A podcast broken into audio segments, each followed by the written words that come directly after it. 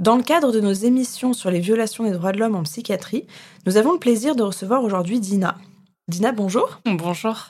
En France, d'après l'assurance maladie, près de 200 millions de boîtes de psychotropes, médicaments psychiatriques, sont remboursées chaque année, entraînant pour les consommateurs un risque de dépendance et de graves effets secondaires.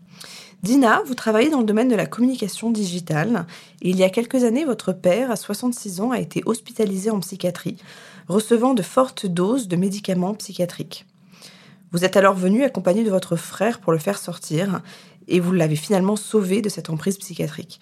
Comment s'est-il retrouvé dans cet hôpital psychiatrique en premier lieu? Alors c'était un peu euh, par hasard, donc ça a commencé par des euh, insomnies. Donc euh, mon papa n'arrivait pas à dormir la nuit après plusieurs semaines. Donc il s'est retrouvé aux urgences à l'hôpital Robert Ballanger. Et du coup, euh, ce qui s'est passé, c'est qu'ils lui ont conseillé d'aller dans une maison de repos. Donc, il a été euh, transféré euh, des urgences à une maison de repos qui est située à Villepinte, donc la clinique de l'Alliance, où il y a eu énormément de, de médicaments, de choses vraiment, vraiment pas normales qui se sont déroulées. Donc, en quatre jours, mon père s'est complètement métamorphosé, il était complètement transformé. Vraiment, euh, il est arrivé à cet hôpital un mercredi, je m'en souviendrai euh, toute ma vie. Et euh, comme je, travaillais, je pouvais pas aller le voir. Je, me suis dit, c'est une maison de repos, donc il va se reposer en fait. J'avais pas l'idée qu'ils allaient lui donner autant de, médicaments, de psychotropes. Et en même pas quatre jours, donc samedi, comme j'étais de repos, j'ai été à cette fameuse clinique de l'Alliance et j'ai trouvé mon père dans un état euh, vraiment euh, critique, quoi. Enfin, il tenait plus debout, il était déjà amaigri, euh, il avait un discours vraiment pas cohérent. C'était vraiment incroyable. Et pensez-vous que ce soit les médicaments qui ont créé ces effets-là? Ah, mais carrément. Sans hésitation, oui. C'est les médicaments qui l'ont rendu dans cet état. Est-ce que vous ou votre père lui-même a été informé des risques et des effets de ces traitements? Non, alors en fait, euh, ce qui s'est passé lorsque mon père était aux urgences, comme je vous l'ai dit, parce qu'il avait des problèmes d'insomnie, euh, ils l'ont euh, guidé, enfin les services médicaux l'ont guidé vers cette maison de repos, et donc mon frère est arrivé pour signer bah, une fameuse confirmation d'entrée. Vous savez, à l'accueil, on vous fait signer un document pour rentrer à l'hôpital.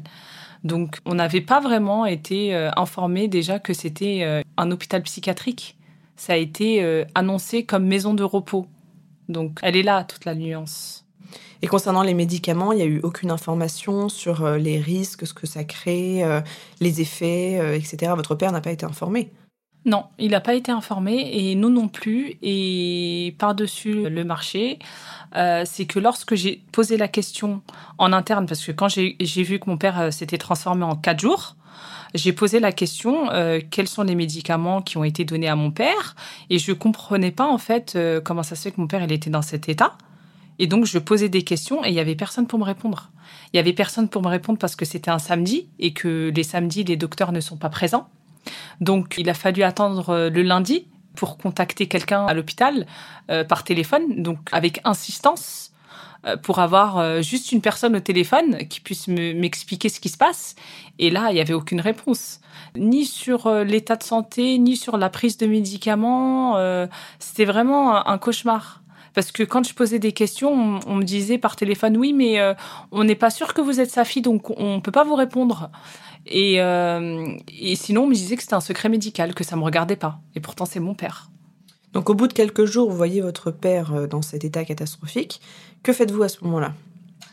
Alors, bah, le samedi, en sachant qu'il n'y avait pas de docteur euh, disponible, je ne pouvais parler avec personne, donc euh, du coup, j'ai rien pu faire. je ne pouvais pas sortir mon père de l'hôpital. Il n'y a pas de sortie aussi les week-ends apparemment.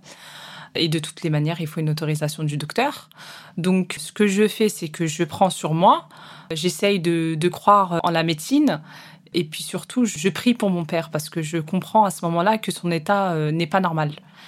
Et euh, donc le lundi, euh, je commence à appeler l'hôpital, à essayer de prendre rendez-vous avec des docteurs bah, qui, refusent toute communication par téléphone. Donc j'essaie d'avoir un, entretien avec eux physiquement Et là, on m'annonce à chaque fois qu'ils sont trop occupés ou qu'ils sont en vacances. En fait, je me faisais vraiment balader de droite à gauche sans réponse. Vous avez finalement pu faire sortir votre papa, heureusement. Comment ça s'est passé? Alors euh, en fait, il a fallu encore euh, que je laisse mon père euh, donc à l'hôpital du lundi au, samedi parce que mon seul jour de repos c'était c'était le, samedi, c'était la seule journée où je pouvais aller le voir. Et du coup, en fait, entre-temps, j'ai eu un, un, docteur qui était en train de me crier au téléphone. J'ai réussi à l'avoir le mercredi. Et donc, il est en train de me crier dessus au téléphone, m'expliquant aussi que c'est un secret médical et que je n'aurais pas le droit de savoir ce qu'il donne à mon père, en fait. C'était incroyable. Et donc, on n'a pas pu euh, faire sortir euh, mon père euh, de l'hôpital. Donc, quand j'ai pris la force, en fait, d'y aller et de rencontrer ben, le personnel médical, eh ben, si vous voulez, ils m'ont dit non, votre père, il va rester avec nous. Et ils avaient complètement changé l'état d'esprit de mon père qui lui-même, sous l'effet des médicaments, me disait non, mais en fait, euh, je me sens mieux ici. Il était complètement euh, omnibulé par euh, les médicaments parce qu'il en voulait encore, en fait. Il était complètement drogué. Et du coup, j'ai dû appeler mon frère au téléphone pour qu'il vienne rapidement à l'hôpital et pour qu'il m'aide à faire sortir mon père de cet hôpital. Parce que le docteur ne voulait pas signer le document, en fait. Il voulait pas que mon père sorte de l'hôpital. En fait, j'étais en train de lui expliquer que je ne veux pas que mon père reste dans cet hôpital et lui, en fait, il m'expliquait que mon père ne sortira pas de cet hôpital. Malgré les forts effets secondaires euh, qu'il pouvait vivre au quotidien. Donc vous avez finalement pu le faire sortir. Selon vous, si vous n'étiez pas intervenu à ce moment-là, qu'est-ce qui se serait passé? Bah, Je pense que mon père euh, serait mort. Je pense vraiment qu'il serait mort. Parce qu'il était de plus en plus maigre, de plus en plus incohérent. Il arrivait euh, même pas à, à, parler. Il était mais complètement dans un état sincèrement, je, remercie le bon Dieu aujourd'hui. Hein. Est-ce que votre père a suivi des hum, diagnostics, analyses ou traitements médicaux euh, généraux euh, pour ses, son comportement physique ou ce que vous me décrivez? Non. Il n'y a eu que les médicaments psychiatriques? Oui. Dina, je vous remercie pour votre témoignage. Que conseillerez-vous aujourd'hui aux auditeurs qui nous écoutent? De pas euh, faire confiance euh, à tout ce qui se passe dans le monde hospitalier, de réagir si vous voyez qu'il y a quelque chose qui est pas normal, euh, de réagir rapidement et sincèrement de d'éviter toute source de, de médicaments psychotropes parce que ça n'arrange pas toujours les choses. Ça peut empirer vraiment. Ça peut vraiment empirer, surtout lorsque le patient n'en a pas besoin en fait parce que je tiens à préciser que c'est parti d'une insomnie. Donc on ne peut pas donner des médicaments psychotropes à une personne qui souffre d'insomnie. C'est pas cohérent. Merci beaucoup pour être là avec nous aujourd'hui.